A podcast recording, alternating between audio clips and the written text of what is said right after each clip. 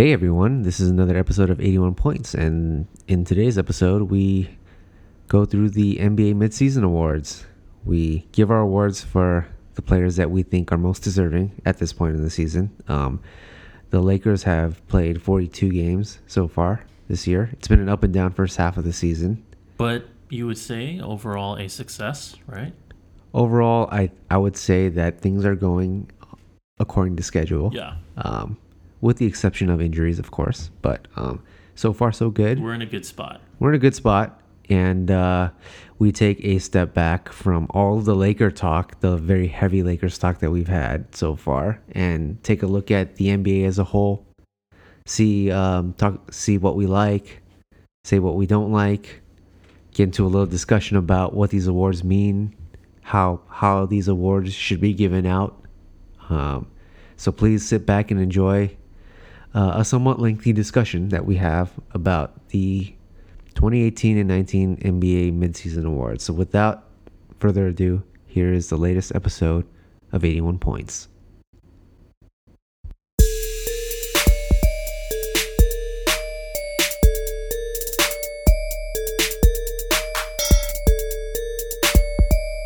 Welcome to 81 Points, Where we talk about all things Lakers. hosted by two guys named Chris.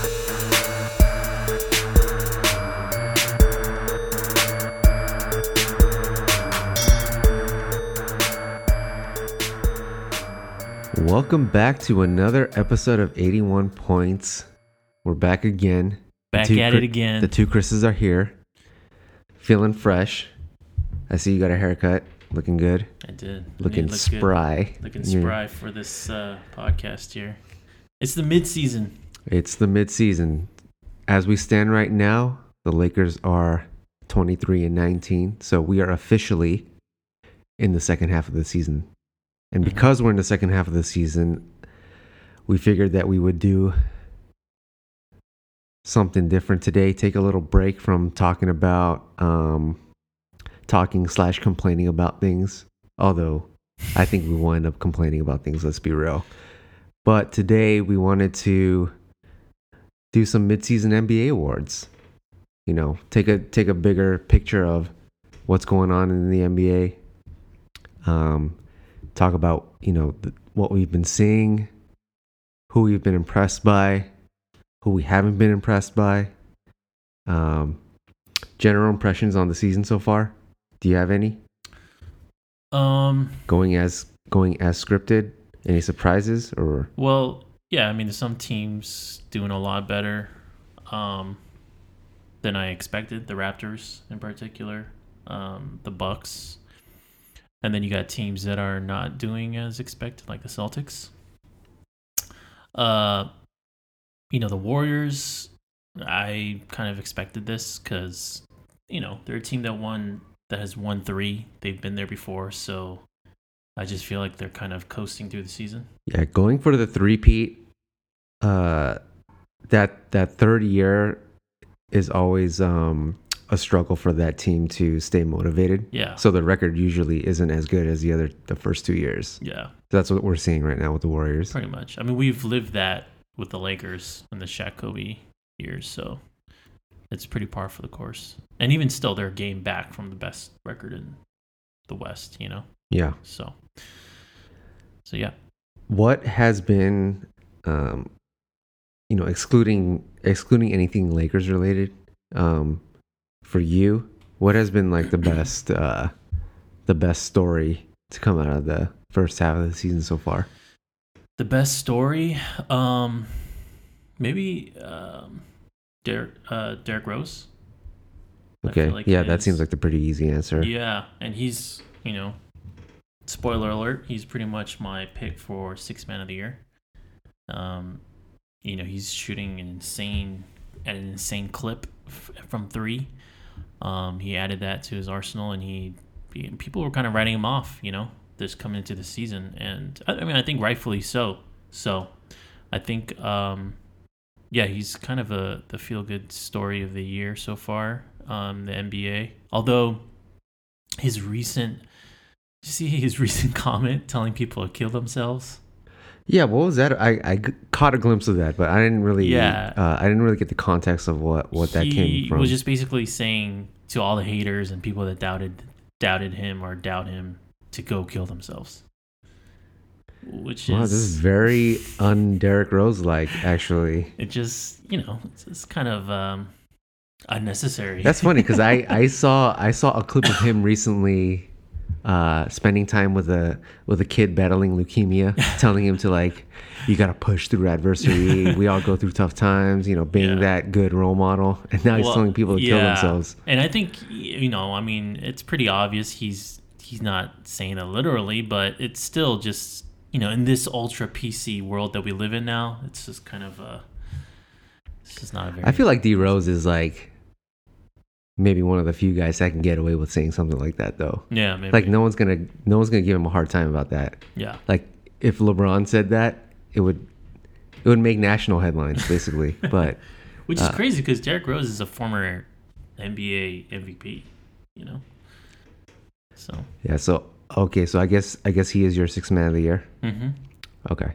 Well we'll we'll get there. Yeah. Uh yeah, so let's go through these awards. Um I guess it should be We should go backwards with like sort of the. uh okay. Yeah, how do you wanna how do you wanna order this? Yeah, we'll just do sort of the, you know, ending with the MVP. You know. Okay. Um. Yeah. So what, who would be your sixth man? I mean, Derrick Rose is is uh, is definitely in contention. Mm-hmm. For me, uh, my sixth man of the year is um, the guy who's pretty much had this award for like the past couple of years now. Lou Williams. Sweet Lou Williams, Yeah. Mr. Two Girlfriends himself. He's have two girlfriends. You don't know the story about him with two girlfriends? No. Oh, What? Well, it's been well documented that um, just Google Lou Williams two girlfriends. Okay, it's been well documented, and I don't I don't know that two girls, going, one Lou. Two girls one Lou. Yeah, I don't think Okay. it's going on anymore, but there was a time when it was very public that Lou Williams had two girlfriends at the same time, And, and do they do they know? and they were and they would be taking pictures together, like on Instagram, like all three of them? all three of them. What? Yeah, you didn't know about this? Are you sure six man? Or are you saying he's MVP? Are you sure? well, in the eyes of certain people out there, he is the MVP. But um, basketball wise, I would say, I would say he would be my sixth man of the year. you know, and he's supposed to be a actually a really decent like rapper too. Did you know that? I didn't know that. yeah, he's supposed to have some bars. Yeah? Is Yeah. he is he uh Damian Lillard caliber? he's supposed to be like on par, if you know. Yeah. Oh well, So this guy. I guess we'll look out for Lou Williams on SoundCloud or something. He's, he's a G. But yeah, Lou Williams, he's averaging you know 19 points, three rebounds, five assists for a team that's surprising a lot of people out there in the Clippers. Uh, Yeah. They are currently 24 and 16, fourth in the West. That's like a lot better than I think anybody would have expected at this point. Mhm. Um, the guy, how old is he now? He came into the league straight out of high school. He is now. Um, oh, he was. He did, huh? yeah, he's now 32 years old, and he he seems like a guy. He has like old man game for Yeah. sure. Yeah, yeah. So I, I He's feel got like- great handle. I feel like he'll be able to score like into his mid 30s, Yeah. you know, kind of like Jamal Crawford, another, you know, former six man of the year. Mhm. Um, so, yeah, so that would be my pick for sixth man of the year. Although D Rose is, you know, he's up there. I think it's going to be a battle between those two. Yeah. Um, they might give it to Lou because uh, the Clippers are doing better than the, than the Wolves. hmm um, hmm But D Rose, uh, he is another award winner of mine. Um, Okay. A different award, which is uh, comeback player of the year.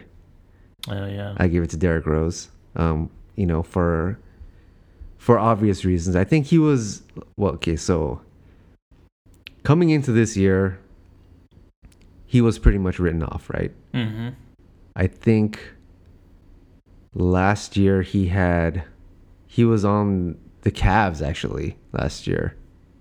um, and that lasted. Um, that didn't last long at all. I think he was. I think he played. let's look this up. He played 16 games for the Cavs last year. Well, he also took that hiatus. Remember that?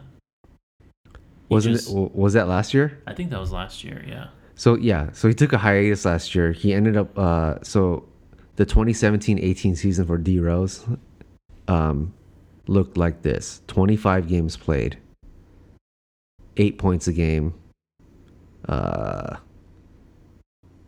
1.4 rebounds and 1.5 assists a game. And he did not shoot well from the from the field, especially the three. Right. Yeah, shot 23% from 3. Twenty three percent. Yeah. So I don't know what he did over the summer, but he um I mean he put in work because He now he's shooting 46% from 3, which is I mean, twenty three percent is worse than like Lonzo. Yeah. Yeah. Well, why you gotta say Lon- you could have said someone else. Lonzo's Why did you say Lonzo? Lonzo's always the, the he's a litmus test, you know. Yeah, but D Rose having a phenomenal year. Um, 49% from the field, shooting 84% from the line.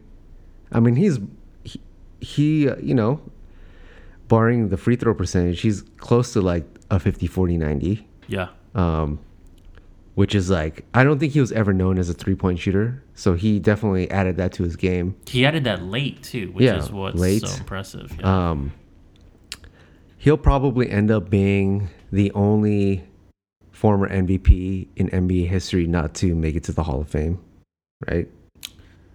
I mean, what do you, Yeah. what what do you think of his Hall of Fame chances? Pretty pretty not, slim, right? Not good. Yeah. Yeah. Not good. Um, but he, you know, this is a very encouraging sign for um, for him personally this year so far how it's gone, and uh, he's he's still only 30 years old, and the fact that he's added a shot, I think, um, leads me to believe that there's a chance that he can still have a pretty productive career for uh, for a few more years now. So um, Oh, he's definitely. I mean, he he owes a lot to t- to Thibodeau. I think.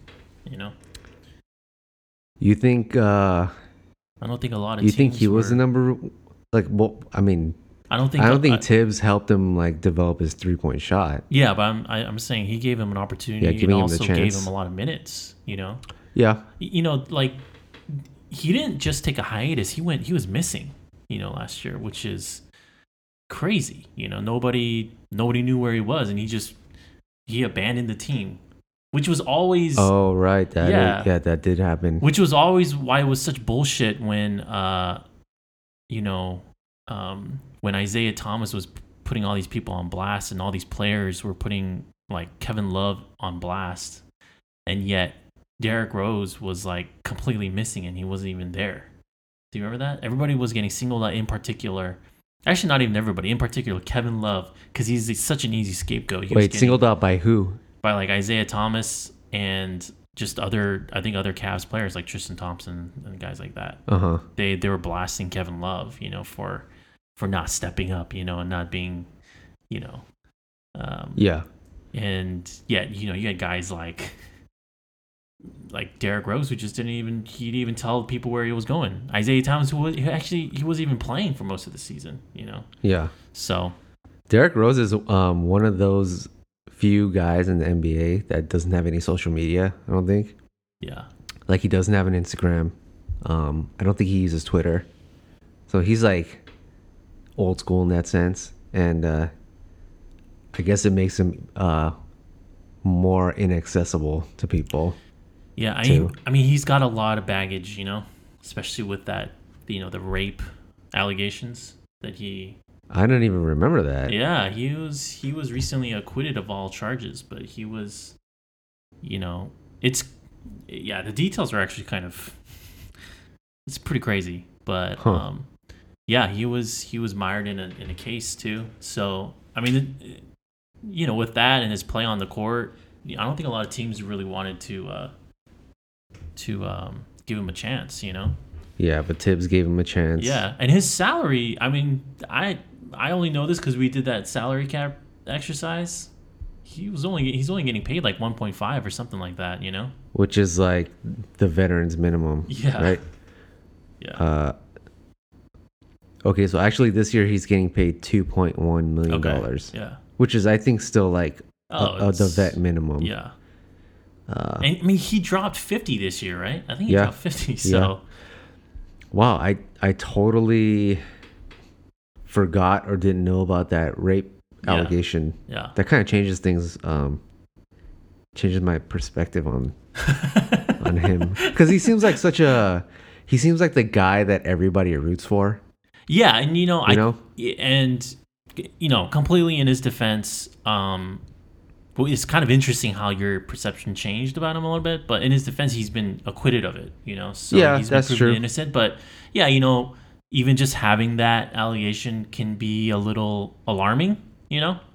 Um so um but yeah, I mean, he's he's he's a guy who's uh who's been who's had a pretty rough journey, you know. So Definitely. I mean, he was he was headed to the Hall of Fame like without without Oh. question, and then I mean, his athleticism, right? Yeah. was just and then uh yeah, he got hurt, and then he kind of went through a downward spiral. Now he's back and looking really good again. So, um, I don't know. He would he be your comeback player of the year too? I think that's a pretty Yeah, easy. I Unless there's so. somebody else that's like really Yeah. sticking out. he he would be, I think.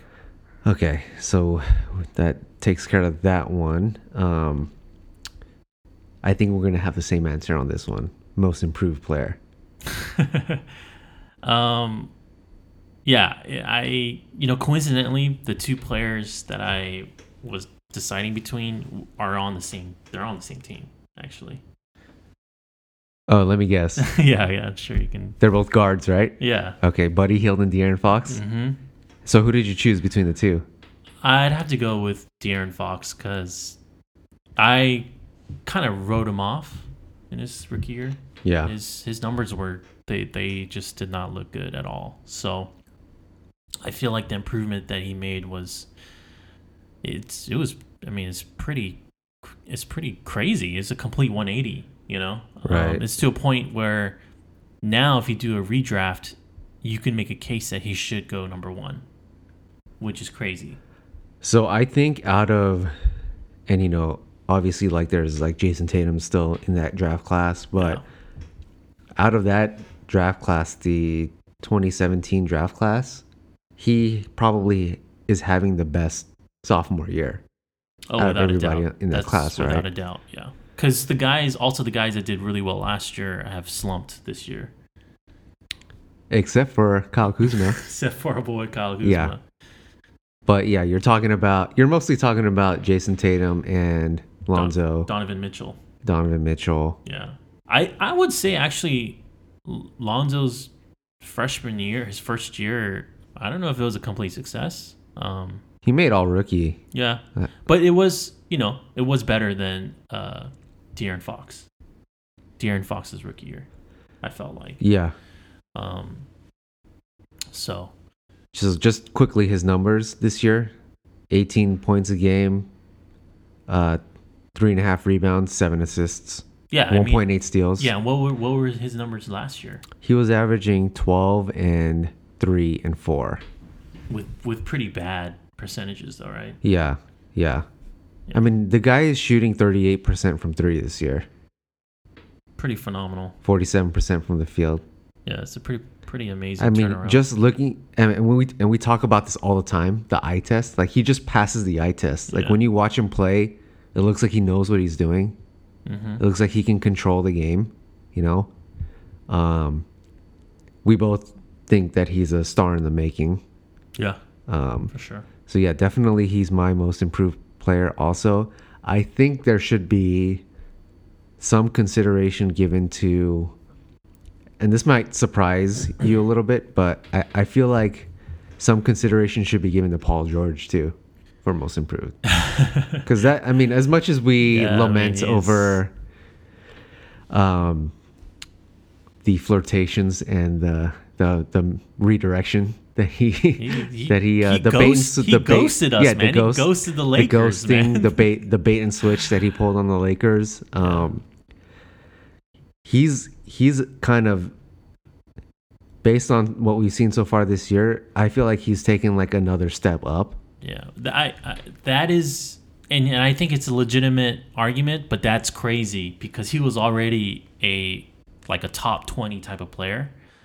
So to say that he's up there in the most improved player category would mean that he took another leap, and he did, which is why you know. Yeah, and speaking to that point, like going from top a top 50 player to a top 40 player is like not as not nearly as dramatic as going from a top 10 to a top 10 player or a top 20 to a top 10 player. Yeah. Which I think Paul George has done Yeah. this year. I would say he's I mean, he's having his best year of his career right now. yeah. Yeah. Uh, it's not even close. So I think he I think at, at this moment you would have to say that he is I mean I think he's borderline top 10 in the game right now.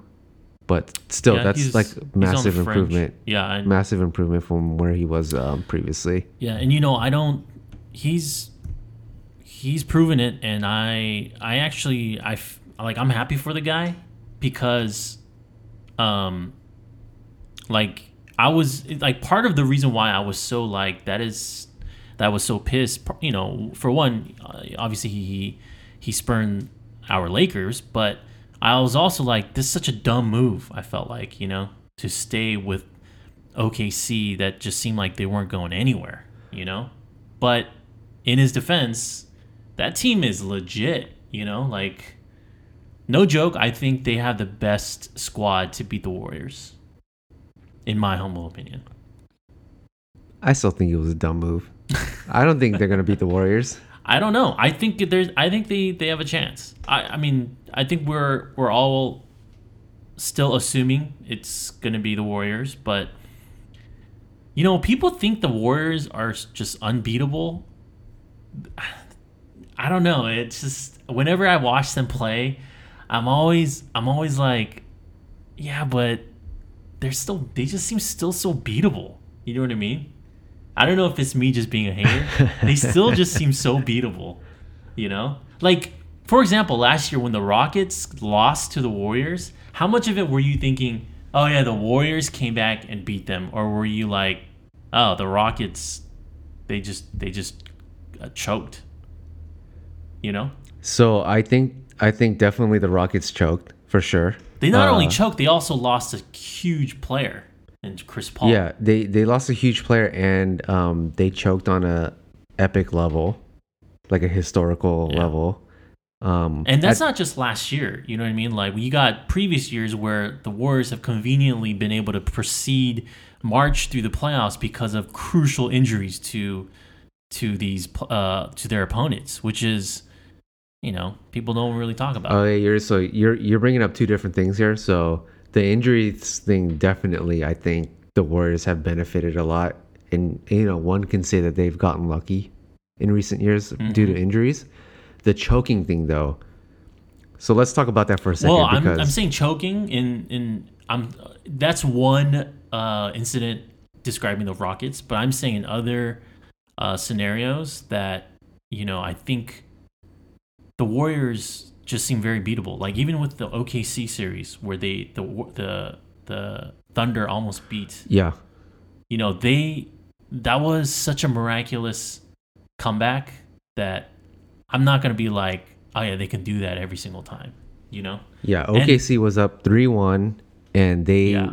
I think their three wins were like all blowout, blowout victories at that time. yeah and um, they choked. I mean, they they choked Yeah. away that series too. So talking about choking,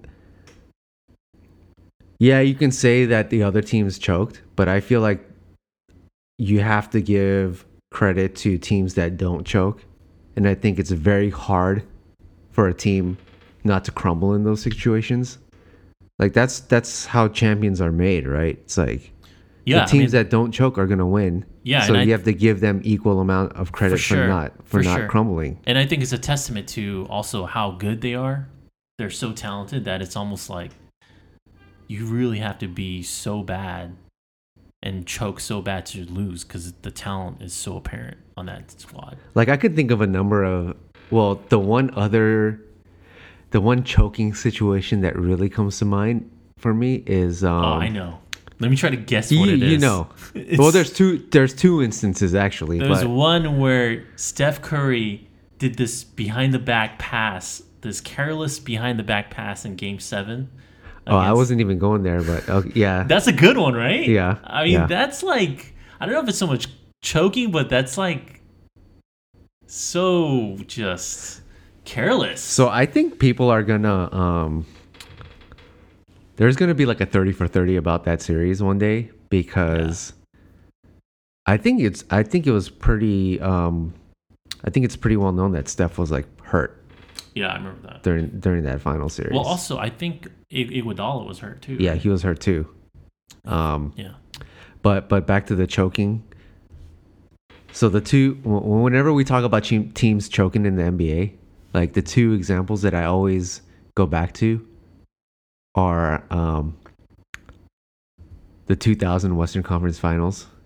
Um, Portland Portland had a 15 point lead going into the fourth quarter, and and they they ba- basically choked that fourth quarter. That whole game they they had um They had, they had the, the Lakers, on the ropes. yeah on the ropes. Yeah, I just remember Brian Shaw's banked three. bank three, um, and then probably the most iconic Kobe Shaq uh, play, right? Kobe Shaq the play. oop. Yeah. Um, Yeah. Would you say that was um, uh, where where would that rank in uh, Kobe's career highlight reel? Oh, top two, top three. Because I feel like um, I feel like the buzzer beater against Phoenix is probably his number one. Yeah, you know what's interesting about Kobe is for a guy who's such a historically quote unquote clutch player and such a you know winner, five rings is is a lot. He doesn't have this whole like just collection of like just iconic clutch plays or moments. Yeah. You know what I mean? Yeah. I think it's like even if you were to say number one is the Phoenix buzzer beater, yeah, that's absolutely a viable like option, but they lost that series.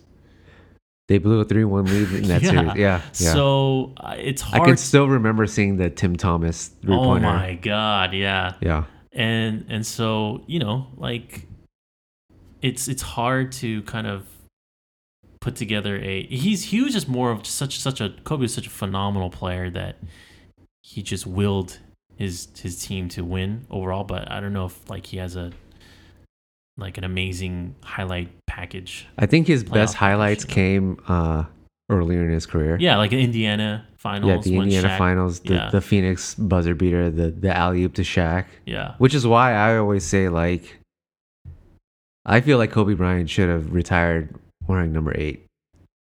Hmm. This whole like eight and twenty, like the Lakers giving him two jersey numbers. I mean, but that, I Were mean you that's cool- so Kobe but that's cool so Kobe that? though that's it so is Kobe. so cool. But were you cool with that when you when you heard that that was gonna happen? what that they were retiring both numbers Yeah. Yeah, I mean, I was fine with it because, you know, it, it's it's just so Kobe. You know, it's You mean just he's just so extra? he's so extra. yeah. and he, you know, he brought two rings. You know, for us in in twenty four. So He must be the the first player in NBA history to have two different numbers retired by one team, right? Yeah, I can't and- think of another and- example and of that. And how much does he love that? He he must he must revel in that. that Yeah. that factoid. You know. Yeah, because other players have like had their jersey retired by multiple teams, but I, I don't think there's ever been a player that's had two numbers by the same Yeah. team. Because it's So- a, it's it's an odd thing to do, you know. Yeah, that's. I mean, it, even I'm, I'm talking about at, at, from the player's perspective to change your number in the middle of your career. It's an odd thing to do, and also as an organization, is kind of an odd thing to do. You know what I mean? yeah, yeah. So, yeah, for for that to ever happen again, you would just need. it's not gonna. I don't think it's gonna happen again. Like, You would just need a lot of. yeah, You know, Doncic, Luka Doncic basically needs to come to the Lakers about midpoint of his career. Actually, yeah, and then he has to come back to the to the Mavs with a different jersey. Or yeah, yeah. So, um, yeah, the the Por- the Portland game seven, that was like that's that's a an example of choking that I always go back to, and the other example is the game seven against the Kings. Kings, yeah. What you mean when Peja just went from a three point specialist to n- not even knowing how to shoot the yeah, basketball? yeah, him, uh, Doug Christie. Yeah. Um, I remember it was- basically everybody not Bibby. named Mike Bibby Yeah. was choking like in that game. Um, Yeah. I think well Chris Chris Webber had like a monster game that game, but I think he he himself like kind of crumbled a little bit in that overtime. Yeah, I think for me the only guy I feared was Mike Bibby, and then even to a lesser degree, I thought Bobby Jackson. Bobby Jackson, even Yeah. Hedo, Hedo, I thought pretty did Oh. pretty decently. But you know, it was the Mike Bibby show, Yeah. and I just remember Peja just shooting the basketball and it hit the side of the backboard. Like it was a three and hit the side of the backboard. It was this was like an overtime, I think. I think he hit the side of the backboard and then I remember he had a corner three that he airballed. Yeah, it's pretty crazy. Yeah. And and this is you know for those of you that are maybe too young to have to remember this, this was at home. This was the Kings were playing at home. And and at Arco Arena, which I think at that time was probably the best home court advantage in the NBA. Yeah, the loudest the, the loudest arena in the NBA. Yeah. supposedly. I mean, you you heard this you heard how like Shaq retells that that game, right? Did you hear about like What did he say? Did you see um he said that um at during that game or before that game um tipped off during the national anthem uh he would like look at the other at the other team At the Kings. at the Kings and then um during the national anthem he caught eyes with Lottie Mhm. and then when they caught eyes of Lottie like immediately looked down and that's when he knew that they had it that's crazy. yeah that's kind of interesting. So yeah, I mean, a very talented team. There's a lot of controversy around that series, but you know, the Kings had a chance. They had a chance. They had a really good chance, and they choked it away. Yeah. So yeah, going back to ho- this whole thing about choking, teams choke. Like that's just, I Yeah. think, I think more feel often like than not, I feel like choke. it's the uh, the NBA is the one sport where choking is actually a thing. You know, like I don't I'm think it's a thing in baseball? I'm not as a as strong of a proponent of like what choking is in the other like sports. I I do believe in it still. It's just like there's so many other factors that come into play. Cuz you know, you look at these other like football for example, hmm um it's one game. Literally you have to you have to play not only perfectly but the other team also has to play you know, not as well as you Right.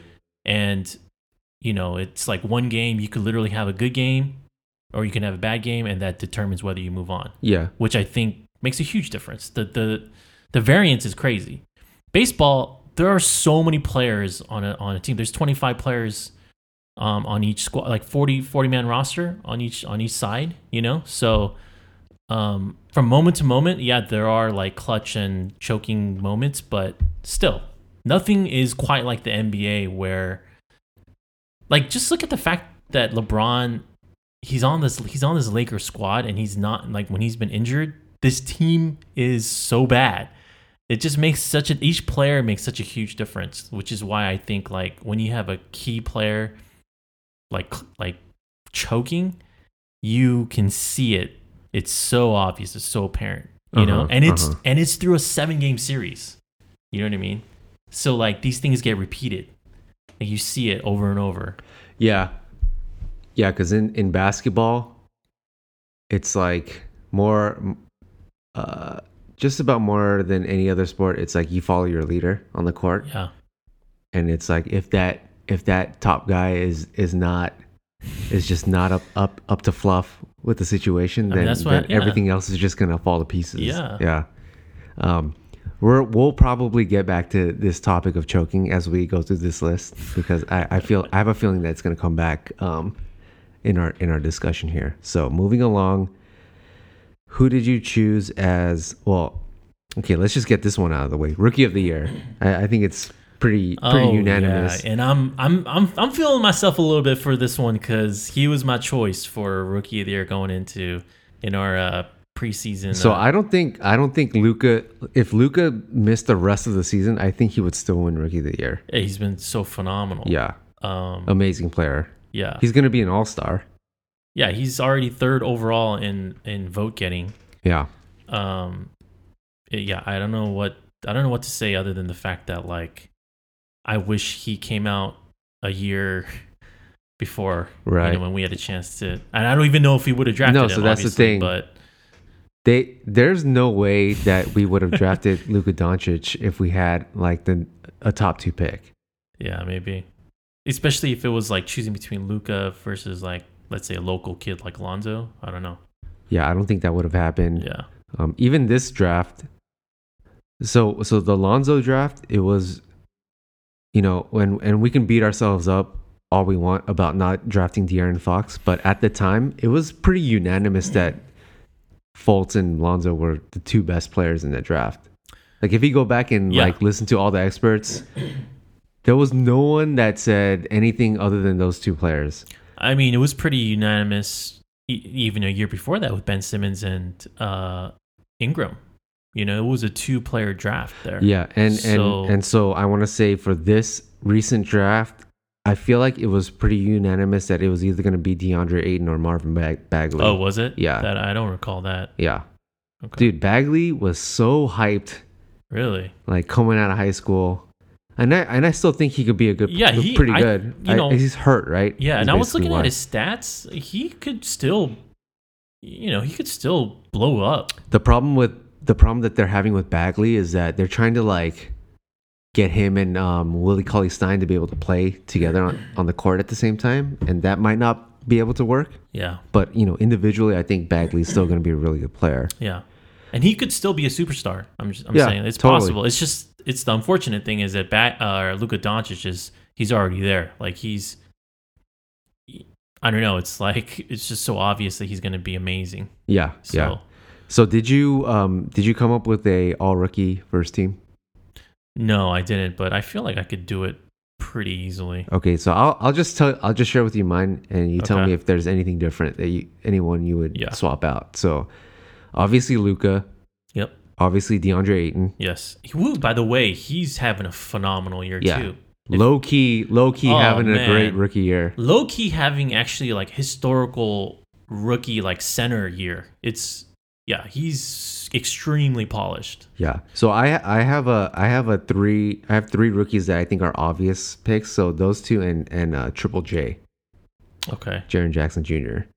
that's your boy. He's drafted that guy Yeah, in your fantasy that team. guy- right? That guy is like a steal and block machine. I don't know. He gets so many blocks, like, and he had and he can shoot threes. It's like, you think he's gonna be a superstar? yeah. His biggest problem right now is that he's like leads the NBA in fouls. That's So he's cra- like that's he pretty. like gets in foul trouble like every game. yeah. Um, still putting up numbers. So those three, and then I would round it off with Trae Young and uh, Collin Sexton.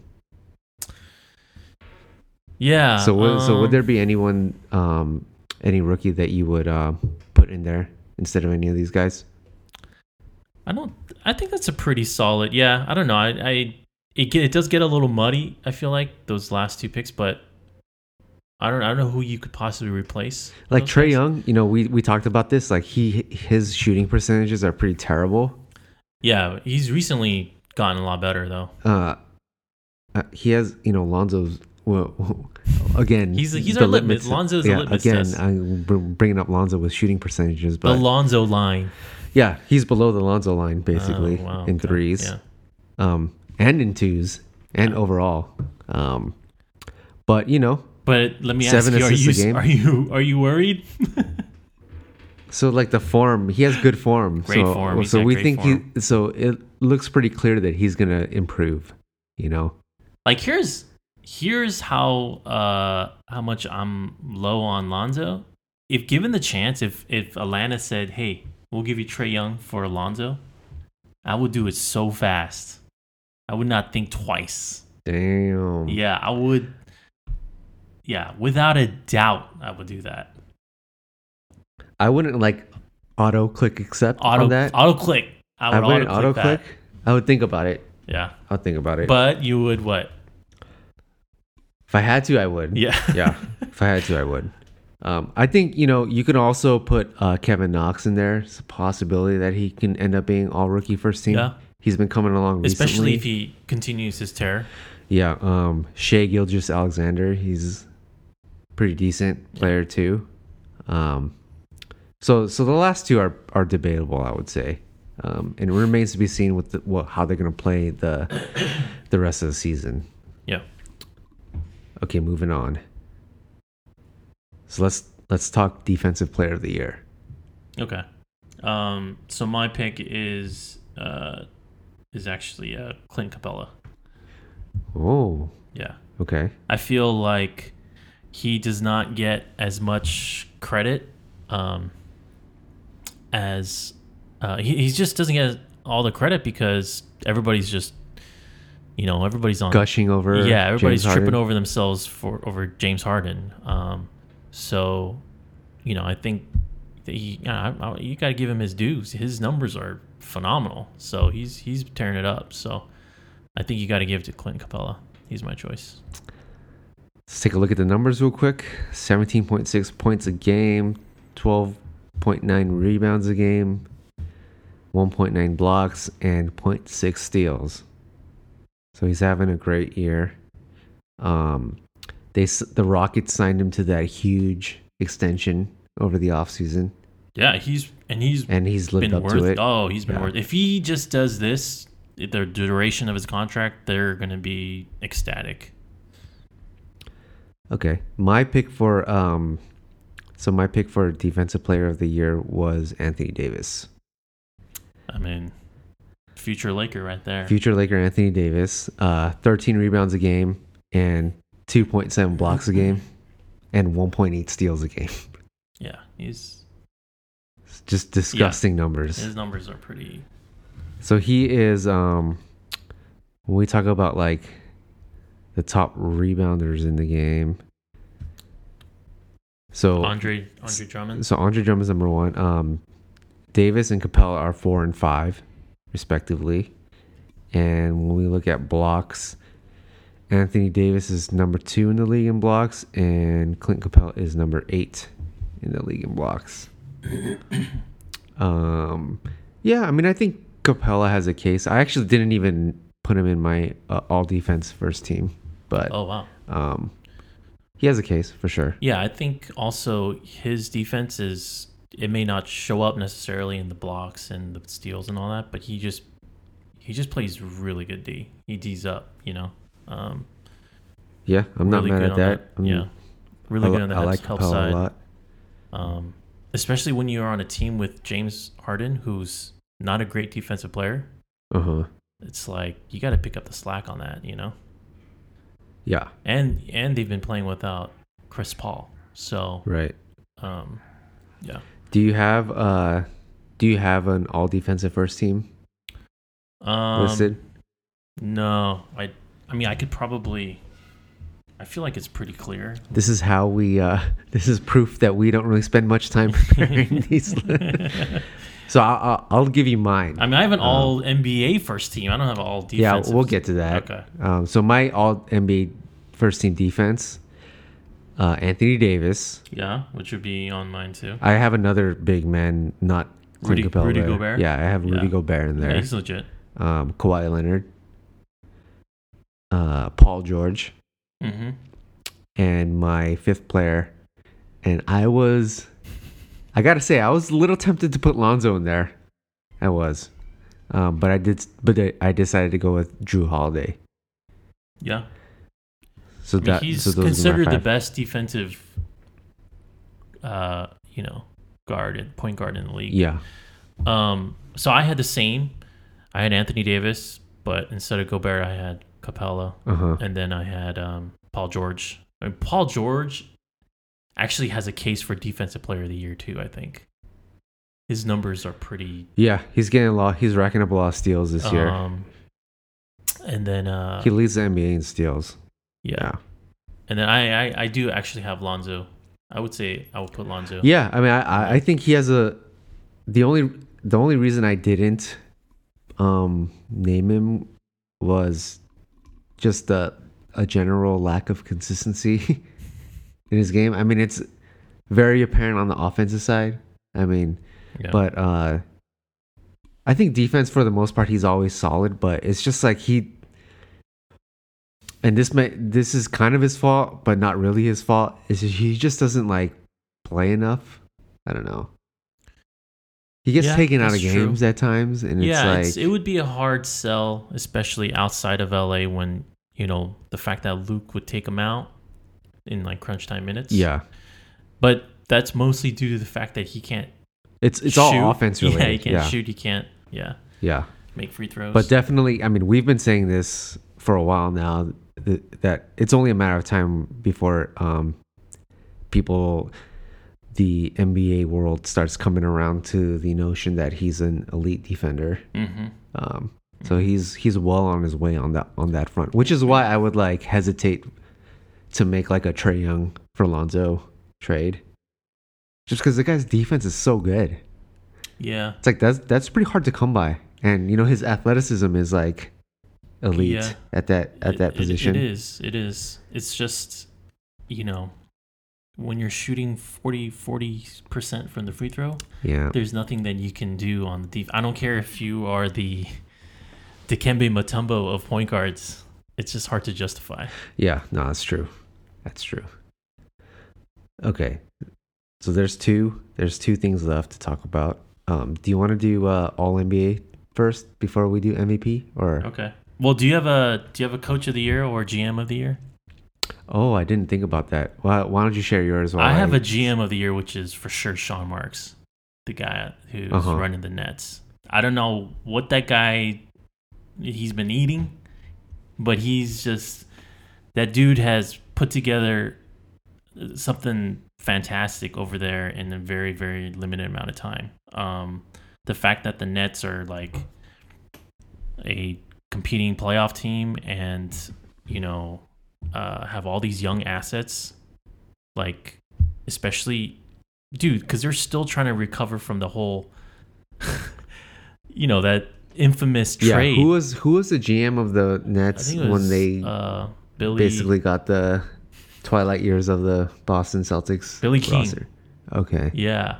Um, you know, just got lost all those assets, you know, got just hampered with all his salaries. Um, but yeah, you know, look at those players on that team. Well, how did they determine um, GM of the year? Because like most of those players on the Nets that that you're that you're alluding to, they they weren't they weren't drafted this past year. They were like yeah. from previous years. So I'm I'm wondering how they.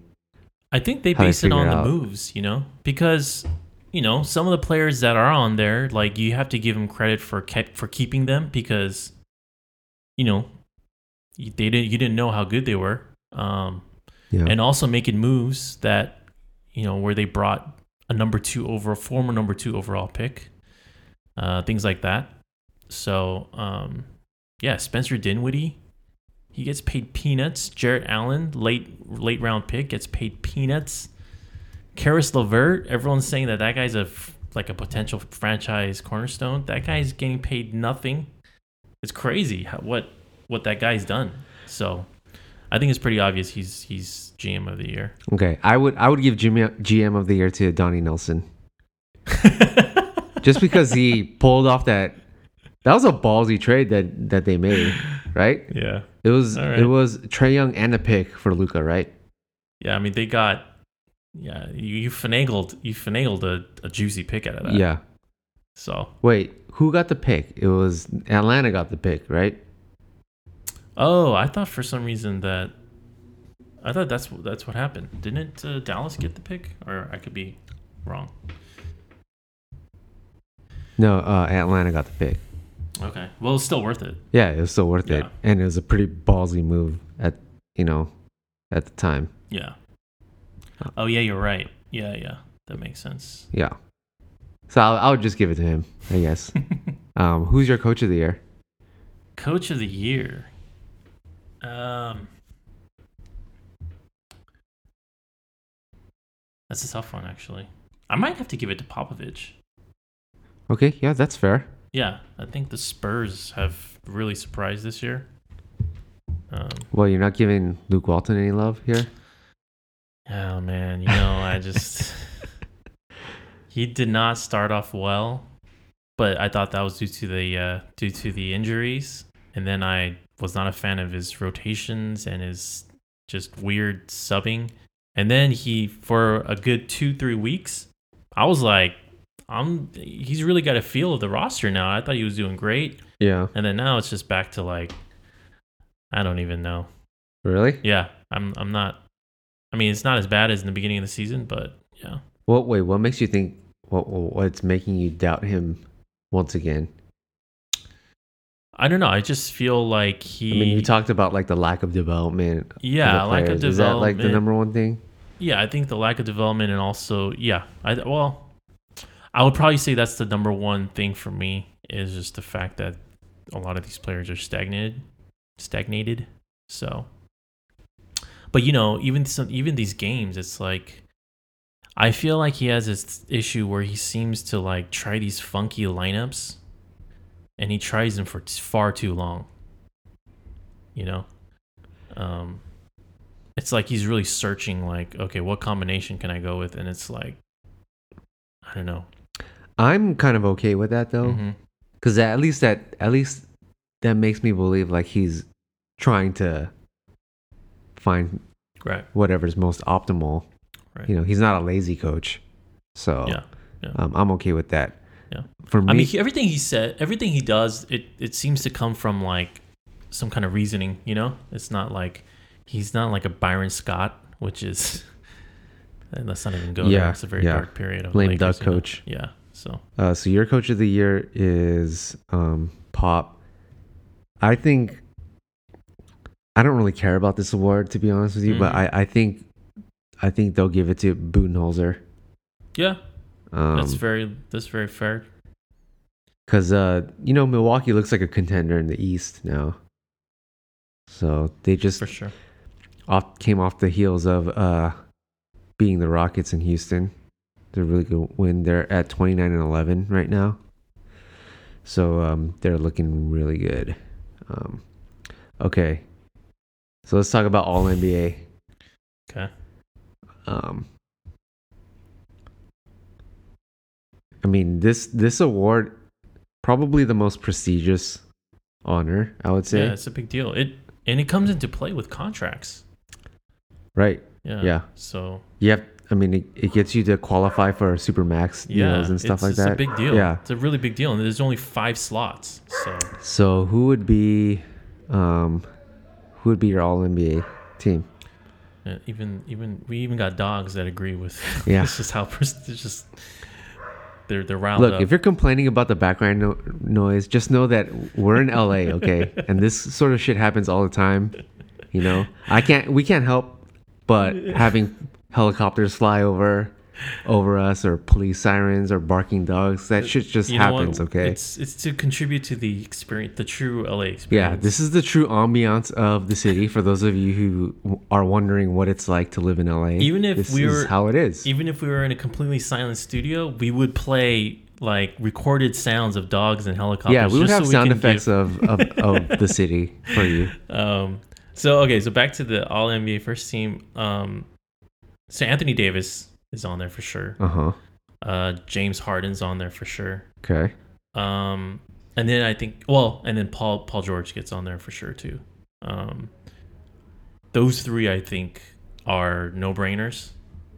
Okay. Um, and then I I'm gonna put LeBron on there Okay.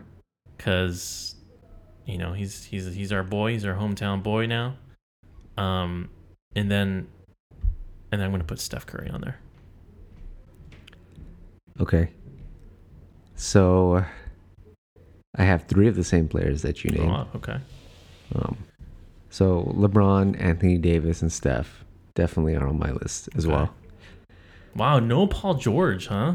So here's the thing with with all NBA the way I the way I picked these five players it was it wasn't who's having the best year Okay. it's who are the best players Okay. that's kind of how I um defined this team Okay.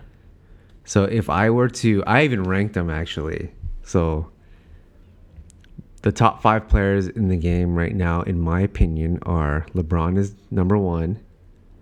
Number two is Kevin Durant. So I have him on on my All NBA team. Okay. I would say number three is Anthony Davis. Number four is Steph Curry. And then the fifth player I picked on my team was Kawhi Leonard. Wow. Yeah. Over Giannis, huh? Yeah, I mean that was a, that was a tough one, but uh and this is a little bit unfair to Giannis, but he, you know, hasn't hasn't um proven it in the playoffs yet. Kawhi's a It's a proven commodity. Kawhi's a Finals MVP. I mean, Anthony Davis hasn't really proved it in the playoffs yet either, but I mean, it's it's He's a supernova just- of a talent. Yeah, very obvious. Yeah. Um, so if you had to rank like your top five players in the game right now, like what would your top five be? Um. Yeah, I, it would actually be different from my All NBA first team. 'cause I- Okay. yeah, but top five NBA players: LeBron, um, Steph Curry, and then um, I think it would have to be Kevin Durant. And actually, I would say Anthony Davis, and then Kevin Durant. And then the fifth one would be James Harden. Okay, James Harden was not on my list. yeah, I know because you are a James Harden hater. He is. Yeah, he's the most annoying player in the NBA He for me is the right now. most annoying player. Yeah, Yeah. for sure. But I'm- he's not on your All NBA first team. No, no. I just have, and and going back to the whole choking thing. Yeah. I just have images of him like just crumbling when it matters the most. you put a you put huge stock in how a player does Because, in- like you yeah, said, and I agree with you, yeah, the NBA in basketball, you can Yeah. totally tell when someone, when the moment is too big for a player. yeah, and up and so far in his career like it's it's been seen that it's definitely a monkey on his back. the moment is has been too big for him Yeah. at times because like the one time the thunder made it to the nba finals like he had a horrible series Yeah, he did. he was part of that oh for 20 something fiasco Yeah. with the rockets last year in game seven So James um, Harden is the Clayton Kershaw of basketball. yeah then. well all of a sudden like when it when it really counts like his little his little jab steps and like Yeah. fakes don't work anymore yeah, Yeah. Um, and you know what? A lot like Clayton Kershaw, it might be because like by that time he's like all used up. I It's think that's I think that's very possible. his usage is ridiculous. Yeah. yeah. Um. Because he, you know, I mean, he's like exerting so much energy Oh my right now. god, the Dodgers rode Kershaw through the ground. Like they rode his ass to get to the to the get to the playoffs. And then even in the playoffs, they would continue to ride him out. So yeah, it's a very apt uh analogy. Yeah, yeah. So he's he's not in my. Damn. Although even though he's like, uh, I think he's averaging like 34 points a game. Like he's leading the Yeah, league in scoring. I mean, are you gonna even put him in your honorable mentions? I- second team, Shit, second team. Damn, dude. Yeah. A bit controversial, but you know, is this is my list. All okay, right, Okay. take it for what it's worth. Uh, he's in your. He's yeah. You, you put him in your top Yeah. five, right? I did. So you so if you had to choose, you would take James Harden over Kawhi Leonard. Um, if I'm constructing a team, Yeah. no, I, I wouldn't. right. No, I wouldn't. Yeah, I, yeah. Kawhi Leonard is he's he's proven that he's he's still got it. You know what I mean? Yeah. Like, I He's mean, probably I- having the best year. Yeah. Statistically. Yeah. Yeah. You know, we were debating about this even with some of our buddies who are also Laker fans and you know, one of them was like, "Oh, you know, I don't I don't know. I don't know if he's back. I don't know if he's like going to be the same Kawhi." And it's like he's he is Well, the de- definitely well that debate all started uh, in this in over the summer when the rumors were swirling around that the Lakers might get Paul. You know, we all thought that Paul George was going to come to the Yeah. Lakers, and then there were rumors swirling around about um, potentially trading for Kawhi Leonard. Yeah. So there was talk about you know Kawhi Leonard or Paul George, it was you know natural that we compared the two players. Yeah. And like you know, we had a friend that uh, was adamant that he- that Paul George was a better player. Which- although he's having an awesome yeah, year, he's Definitely. he's, you know, I yeah. but you would still. I mean, I think it's pretty safe to say that Kawhi Leonard is still a better player. Without a doubt. And I mean, especially for uh, someone like me who, you know me, I am a, like, the measurables. measurables, for me, I, I go ape shit over measurables. And he, his measurables are fucking insane. His hand is the same size as Shaq's. Yeah, it's crazy. His, Yeah. And his wingspan is ridiculous, too. So, like, That photo. Do you remember that photo Yeah. of him holding the ball like when they're Yeah. practicing at UCLA? it's disgusting. And I mean that in this in the best way, you know? Like that's why he's such a good defender. That's why like, you know, it's for some of you guys that are listening, go on YouTube and there you can like I don't know what you can type in, but you'll be able to find it easily, but there's a there's a clip out there where um like you know the Spurs were playing the Heat in the finals. Uh huh. And there's a there's a clip that you can look up where LeBron's like he's Yeah, at the what you're talking line, right? He's at the line, and then the the the the, the horn hound sounds because like a player's coming in to get something. He looks over and it's Kawhi, and he's like, "Oh fuck!" Like his re- Yeah. his reaction is like, "Damn, this guy's back in the game to defend me." You know what I mean? And it's hilarious, but it just shows you. I mean, LeBron is the best player, you know, in the world, and especially during his Miami days. And for him to re- react like that, it just shows you how amazing Kawhi is, and he's he's shown that he's he's that same guy. So There's a nice clip on YouTube of uh, Kawhi defending like Ben McLemore. elite NBA players. Okay, yeah, because it yeah. That- but I was gonna say there's also another clip online where he it shows. I mean, Ben McLemore is a nobody in the NBA, but it shows him. He basically strips Ben McLemore, and then he goes and drives down to the other side, and then back Ben McLemore's like I think he fouls him on an and one. And on the same, the, the very next possession, he steals it again from Ben McLemore. I don't know if he gets Oh, fouled again. But I, yeah, I remember seeing that. yeah, it's like it's so demoralizing, but that's because he's just such a beast. But, Yeah. yeah, um, yeah. so, do you have a feel at all on like what he's gonna do?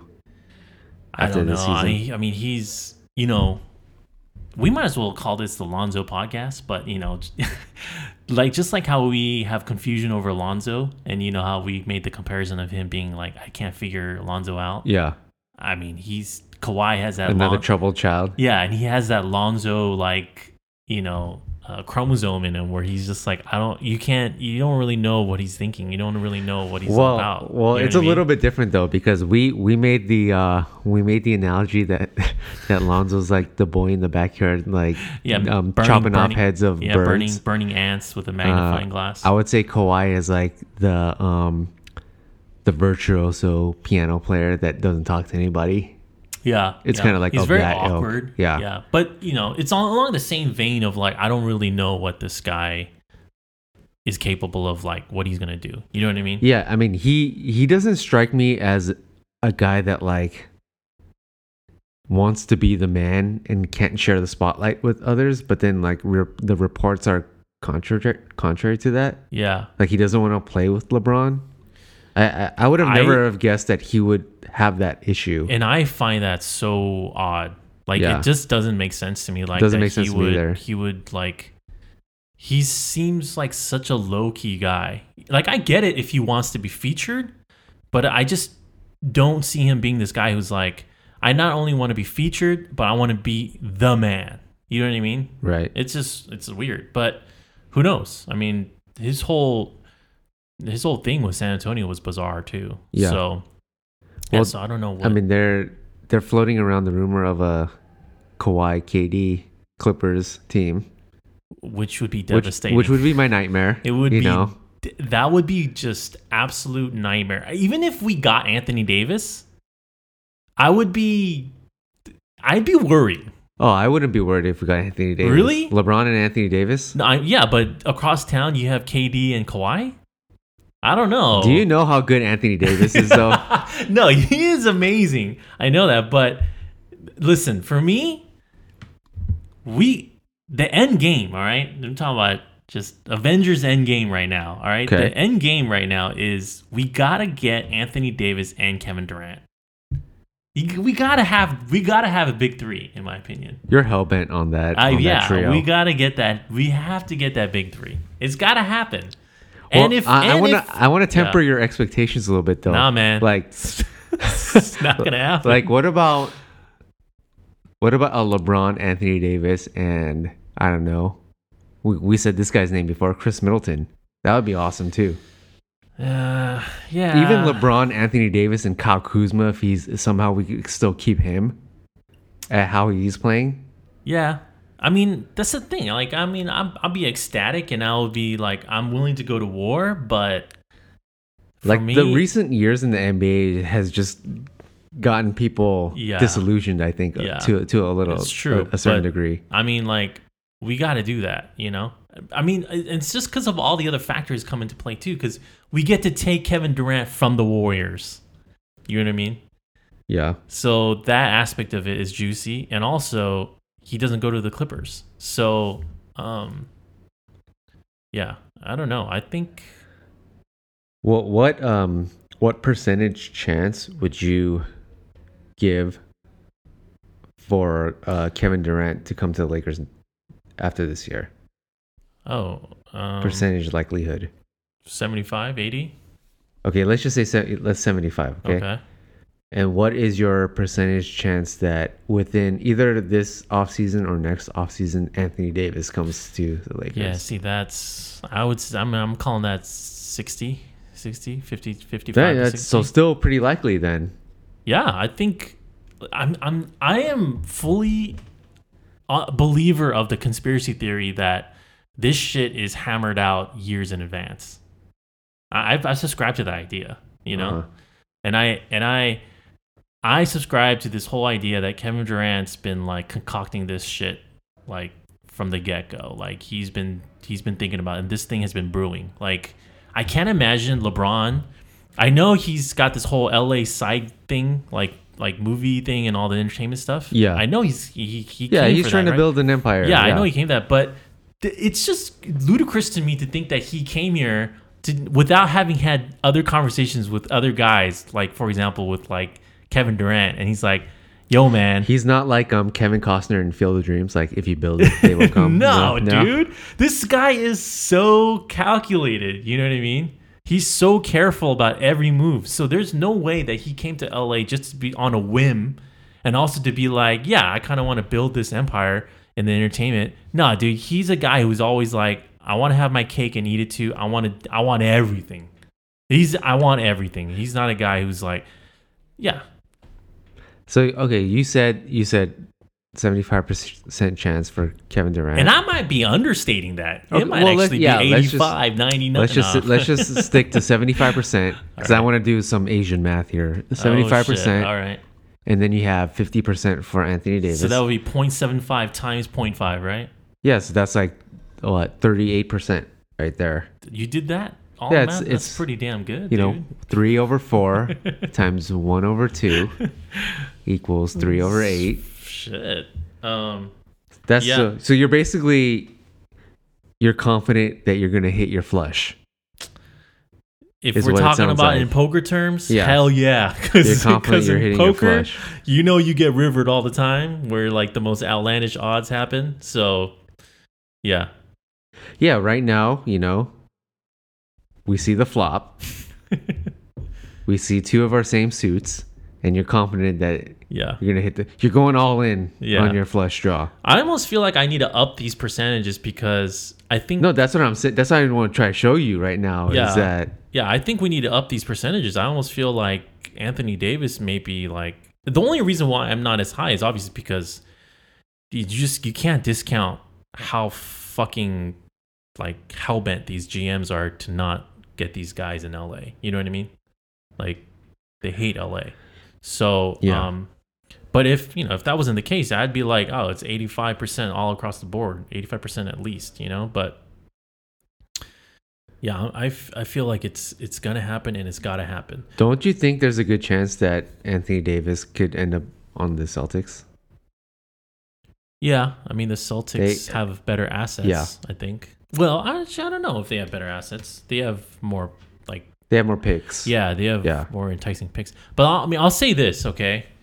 Um, I'll I'll back off from the whole we gotta have Kevin Durant and uh, Anthony Davis. Like, I think uh, you know, for me, it's just needing needing and wanting that big three. And I would love Anthony Davis is at the top of the list, right? Because Yeah. he's he is a future of the NBA. Um, but if we were to get, let's say, LeBron, Kawhi, and KD, I'm I'm golden there too. Obviously, I would love, uh, I would love Anthony Davis, but I feel supremely confident with that squad too. For sure. Right? Yeah. I mean, it's just arms for days. That's wingspan for days, right I there. mean, as much as yeah, as much as uh, as much as that team would be awesome, it's like I think one thing that we've seen this season is like you need you need a somewhat of like a, a decent big man to like fill in that gap of like rebounding and you know defense. And I just think Anthony having Anthony Davis is like almost worth two star players wow. because he fills that void and he and on the other hand he's like an elite scorer too Wait, so you would not be okay with just KD, Kawhi, and LeBron? No of course i Yeah. would i would definitely But you're saying that it it just still make the the difference between Anthony Davis and the next guy in the rung of players, best players, is huge. It's pretty significant. yeah I think maybe not huge, but pretty significant. i think he's that good yeah, yeah and uh i i don't want to say like lebron KD and Kawhi is is redundant but um it's like i'm kind of not so sure if um lebron and Kawhi would fit perfectly Hmm. like i can see kevin for some reason i see i can see kevin durant and lebron Oh, for sure. matching Well, up better I mean, that's without a doubt because Kevin Durant is such a good shooter. Yeah. He's such an amazing shooter. But the thing about Kawhi is, yeah, maybe not offensively, he may not fit perfectly, but defensively, that team would be insane. Yeah, I mean it. It's like to a uh, to a much lesser degree. It's kind of like what we're seeing with Brandon Ingram and Kyle Kuzma. I texted you yesterday. Like, I'm kind of wondering if they can play if they play well together, Yeah. and because like I know Brandon Ingram has a tendency to like be so ball dominant, and then obviously you have Kuzma who's like has never seen a shot that he didn't like. Yeah. And it's like I I feel like oftentimes when one of those two players is having a really good game, the other player is having a bad game. Yeah, I feel like that. I mean, that's I do I do see that too. I think that's why Kyle Kuzma kind of seems like the guy who just looks like he might stay out of the three. Yeah. You know, or he might go because he's the better Yeah, but asset. then again, yeah, he's although I I feel like it's debatable. Like if I'm a GM scout or if I'm a GM like I'm not necessarily looking at Ingram and thinking his stock has fallen because I still look at his tool set and it's such a unique tool set. Yeah. It's more about Kuzma's stock rising. Yeah. Yeah, exactly. Yeah. Um, and also Kuzma's fit in that system, you know? So when I look at the two, I could still be like, I really want Ingram and I want him over Kuzma because he's still younger. He's still got these, like, again, the measurables. And he has some of these games where you, you can't be really, you can't help but be really intrigued. Yeah. So yeah, um, like you said, so yesterday Kuzma had his first forty point game, Yeah. but he had like two rebounds, no assists. Right. Yeah. The game before, Nothing actually, no steals, no blocks. Yeah, the game before Brandon Ingram had like I don't know his his stat line was like pretty ridiculous. Yeah. So he does like more things, you know. Right, for sure. Um. So yeah, there's a case where like you can say, and I think it's not controversial to say that Ingram's ceiling is higher for sure. than Kuzma's. Yeah. You know. But back to what I was saying, it's like those two guys. It seems like they might not be the most perfect pairing, and I kind of feel like that would Yeah. we there would be a potential for that to be encountered with the LeBron Kawhi pairing. Whereas like LeBron and KD seems pretty seamless. LeBron and Anthony Davis is obviously seamless. Um, Yeah, and I think it's just that in that case, that even though the parts may not perfectly fit, the parts are so like amazing. yeah, It just doesn't matter because, for example, on the defensive end, it's like no one's gonna score on that squad, yeah, especially if you have. Actually, you would have at least some of those guys still, like Lonzo or something, in that scenario. yeah. Imagine if you had those three, and then if you still had Lonzo, that Oh would be like God. yeah, the sickest perimeter defensive team like Yeah. we've ever seen. yeah. yeah. So Lonzo to me, I, I feel like he's like turning into um the next Scottie Pippen on defense. Wow, On defense. that is. I'm sp- No, I'm, the guy- without speech The right guy now. has his instincts. you can just see it though. Like Yeah. he just knows what to do on defense. Wow. I I mean, Like his help defense is really good. Yeah, I mean, Scottie Pippen is a personal, personal like favorite. He was like so good. I feel like he's uh, he's They've got the similar. They got a He's similar pretty build, underrated.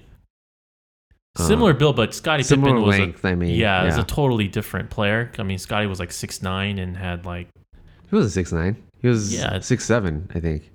oh well, his yeah, I mean his wingspan His was, wingspan- ridic- yeah, was yeah, ridiculous. yeah, he was like pterodactyl arms, but um, yeah, and Pippen could could have legitimate was legitimately able to guard like all five positions. Right. I think know? he was um like beefier than Lonzo. Yeah. Because I don't think Lonzo can guard centers right now. But um, they had him. Uh, did you see, you saw the game yesterday? Right. They had him guarding Blake Griffin a lot, and he did he did pretty decently against him. Um. So yeah. All right. Did you? We didn't. We haven't talked MVP yet. Um, who's your MVP? you, you're not gonna like this, man. I mean Harden. yeah, I think it's James Harden. Okay, so like like uh like the all NBA team, and I think it's even more so the case for MVP is we need to establish what the definition of MVP is. Because I think these days and what it's turned into it's like the player that the media is feeling the most this year is who wins the MVP Yeah, because it's mean, not it's, not for me i think it should be who who is the best player in the game. Well, I don't know. Um, like are you cool with the fact that steve nash has more mvps than kobe no, I'm not. Yeah. I mean, I think that's a, i think that's like my prime example of like what this award has turned into Well, I, I think the NBA MVP has kind of sometimes turned into like a lifetime achievement award type of thing. Like you see guys who people kind of like because typically the best player usually wins it. Like LeBron has won it a number of years, and then uh, Steph Curry has number won it for a number of years. That you end up having the situation where people are like they get fatigue they get like mvp award voter fatigue, you know, and yeah. and you know it becomes like a lifetime achievement award. Like Kobe ended up winning one, and I think that for me that was like I mean he was deserving that year, but that felt like it was like okay he we owe him it's one. his turn like, Yeah. yeah they give they give stars like their turn yeah, for sure I mean they did that they did that with Karl Malone, couple you know back in the day too. Um, so I think that I don't know. I mean, so I think with that that argument, I feel like um, you have to still take into account like this season. For me, the MVP is who was the guy for this year. You know, and it makes for it also makes it for like a more enter- entertaining season. You know, it makes each season unique storyline. You know what I mean? So for me this year, the storyline, like I, I would have put LeBron up there, but he's missed time now. So I don't know if the story is going to change when he comes Mhm. back. He can't miss any more time, and he's got to continue to dominate. But right now, LeBron has missed time. Steph Curry has missed time. Um, just by default, I don't know if I, like, I, I don't even know if I really want to choose anyone on the Warriors other than Steph, because Steph is such a ridiculous player, and he's the engine that makes that offense run. So then who else do you have? You know, and I think James Harden, he's proven that this year he has been the man, especially with, um, you know, Chris Paul and Eric Gordon missing like huge amounts of time. So it's, I feel like it's almost, it's so clear cut that it's got to be James Harden. You can give it to Giannis. I think. I think with your rationale, like he has a he yeah, has a strong. I was gonna say he's he's a strong number two, and there's a good case for him to win it. Um, Kawhi also. Yeah, Kawhi too. It's just you know they've had healthy teams, and they're they're in the weaker East. I think that you know the East has done better, but it's the West is still such a uh, you know murderer's row. It's just so hard to to navigate through that conference. So um, yeah, I I mean I think you know there are definite candidates. I like Paul George. Like I would put Paul George actually number two, um, behind Harden. Um, but yeah, I feel like it's hard to I, still I'm lose at this thinking more about like when someone's gonna like look back in history at a certain era, and they still see the list of MVP winners, and it's like I would want them to look at this list and determine like, oh, this guy was like the best player of his of his era of his Well, generation. See, and that's and and I see your point, but for me, what I'm saying is, if if a guy is the best player of that generation, he's gonna have seasons where he is he has been sort of the story of that year. You know what I mean? As in, like he he was just dominant. You know what I mean? So it's like this year, I don't know if I can give to a guy like LeBron or Steph because he hasn't played enough. They or they've been injured. You know what I mean? So if if each if next season the same thing happens again with James Harden and he wins it again, then you would look back in the history books and be like, oh shit, this guy has won it back to back. Actually, that would be three straight Yeah, MVPs, which yeah. would be ridiculous. But you would be like, okay, why did that happen? Why why did that happen? And you would understand it's because a lot of factors came into play. You know what I mean? I feel like it would it would tell a story rather than like, well, LeBron or Steph Curry on paper was the best player, but they didn't necessarily they didn't for one, let's say they were injury prone, they didn't spend enough time on the court. You know what I mean? Then there's these factors that I feel like you have to kind of um, account for. So, do you think that um, the voters usually get it right with this award? No, I, I don't. See, that's what I'm saying. I I, Yeah. I feel like I feel like um the reason why they don't is because it's almost I- feel like it should be who who's the best player. Well, okay, so let me ask you if is, if it's who's the best player, Yeah. Do you take into any other factors though? Like, let's say, uh, oh wait, all right. So who's the best player for you? So that that's why I would say Yeah. LeBron is MVP. Okay, so if LeBron, let's say LeBron misses twenty games this year, you would still give it to him. If those if those other like 60 games Mm. he was, you know, obviously like himself and um he propelled the Lakers to like let's say a top 4 seed in the West. Well, okay, so let's say he misses forty games. He misses half the season. Yeah, I mean then I wouldn't um so there is about yeah, there I mean you do, I do you do have to factor in like the Yeah. current year too, but I, I just don't think it, that should be all of it, Right. you know. No, I'm, I'm, I, I, I see your point there. Um, I don't know. I guess that's probably why the NBA loves this award so much because it, it'll bring about that kind of debate, and it's like that with MLB, with uh, NL and AL MVPs selections. yeah. Uh Um, yeah, cuz like you know, Shaq only won one MVP award. Which sound which seems pretty ridiculous when you look back at it. I, I almost feel like I need to verify that because that sounds crazy. No, he only won one. that sounds crazy. Kobe only won one. yeah. Uh you know, if LeBron wins another MVP, then he I mean, he's already like in rarefied air when it comes to MVP awards. I think winning But- just multiple MVPs puts you in rarefied air. Yeah, there's only like um, a dozen people in history that have won Yeah. more than one. Um, but he currently has four, which uh, That makes him tied for um, like the fourth most. That's a lot.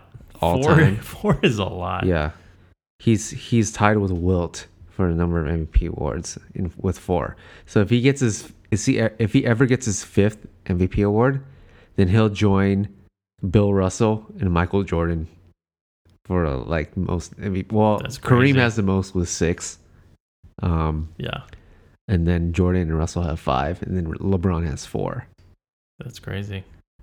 Cause uh, yeah, Steph Steph has two. I mean, there was a there was a time this year that we he was like the front runner for MVP this year too. I, I thought so too, but he's missed time. And that's the thing. Like, you know, we still have half a season left, so a lot can change. It's just, you know, it's almost like James Harden, he ticks all the boxes. Like, you know, people say, okay, stat wise, on paper, his numbers are pretty amazing. He hasn't missed time.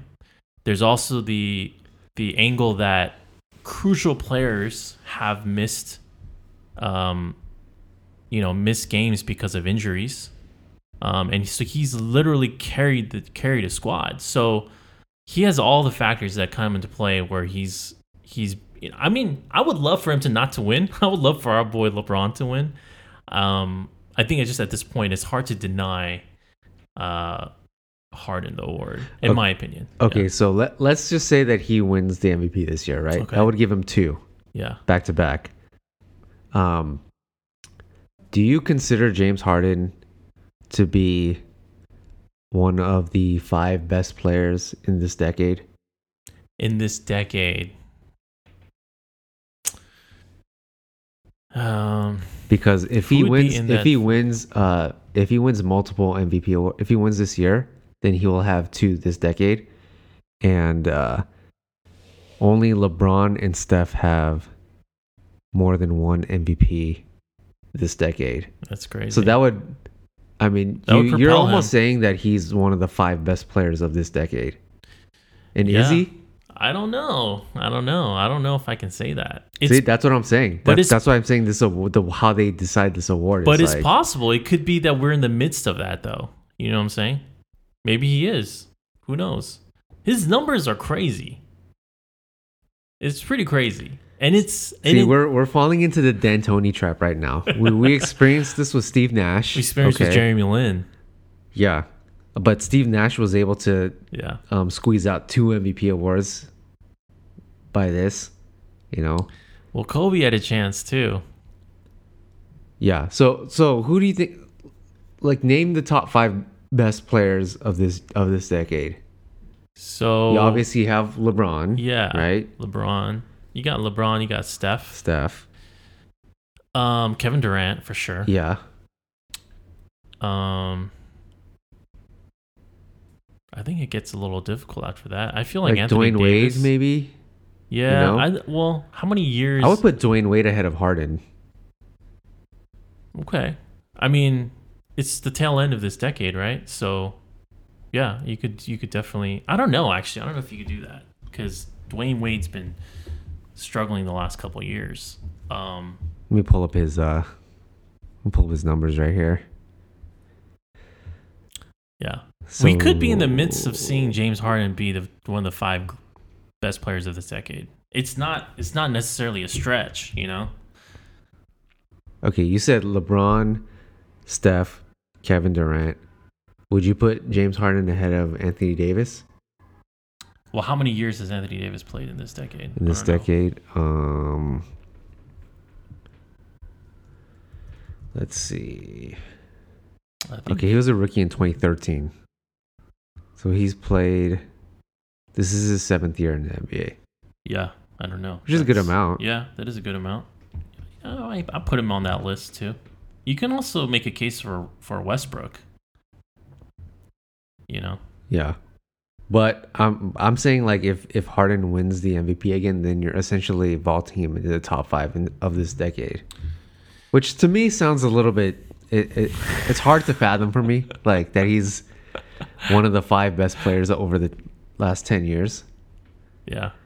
Um, Well, you know, that's the thing. I mean, it's just it's a, it's a regular season award though. You know, so yeah, if I'm, you know, I don't think they say Well, yeah, they don't. You don't take into account the postseason because the voting already ends before it starts, right? It's, the postseason starts. Well, they, So- they do this they do this weird thing now where they have like an award show and it's like after yeah, the yeah. season now, Yeah. which I think But- is kind of dumb. But all that stuff gets tallied before, like you submit it all before the postseason, right? uh huh, yeah, So obviously, it's just postseason play, or I mean, uh, I'm sorry, regular season play. So I think you're hung up on the fact that this guy is such a non-playoff performer that you're like, there's no why, there's no way this guy should be re- rewarded for what he does in the regular season because what he's doing in the regular season is pretty nuts. yeah. Here's the other thing You know too is uh, what what do you make of his defense? Is he Is, is he Olay Dave? Is Olé defense? is he a bad defender? I think he's a bad defender, See, so like, but so is Steph Curry. You think he's bad? Yeah, I don't, I don't, yeah, I don't think he's, I don't think he's good. Okay. Yeah, So this award is basically like an offensive award. I Oh, mean, I mean, the NBA. the would, game is a is yeah, an offensive the game. NBA would have it no other way. You know, I texted you the other day, like Kobe Bryant, if he played in this era, forty points a game, easy. You put him in this era, and you put him on D'Antoni's team, he'd average less assists than James Harden, but he might push forty-five points a game or something. Well, I, I will give I will give this to Harden is that he what he's showing is that he's a better version of what Steve Nash was, kind of, right? Can you can you say that? I think so. I don't know. Not I, I not as efficient, but he's I- a better he I mean, he he produces more, you know? I don't know. I feel like Can Kobe they're fit so that role? different. I think they're so different though, Steve Nash and But he basically takes on that role of like just the ball is always in his hands and he's the one that's like makes all the decisions on the court. Um, Yeah. they surround him with shooters or whatever, and a and a big man that can roll to the basket. it's the same system, but Steve Nash was just such a more inclusive type of player, you know. Um, Yeah, I mean Harden is averaging like what nine assists a game or whatever. Um, but yeah, I mean I don't think uh, like Kobe would not. well, that's what I'm saying. Yeah. He would average less assists, so I would say he'd average like 40 to 45 points a game, and maybe like six assists, five, four, or five, four, or five assists, and four, or five rebounds. Okay, which yeah. would be insane. That's Wilt type numbers in terms of scoring. there was a season where Kobe averaged He, thir- 35. he averaged 35, yeah. Yeah, So for sure, I, there's without a doubt that Kobe would average 40 to 45 points a game right now in D'Antoni's system. Yeah, I mean, I think he would. I think he would definitely like take more threes.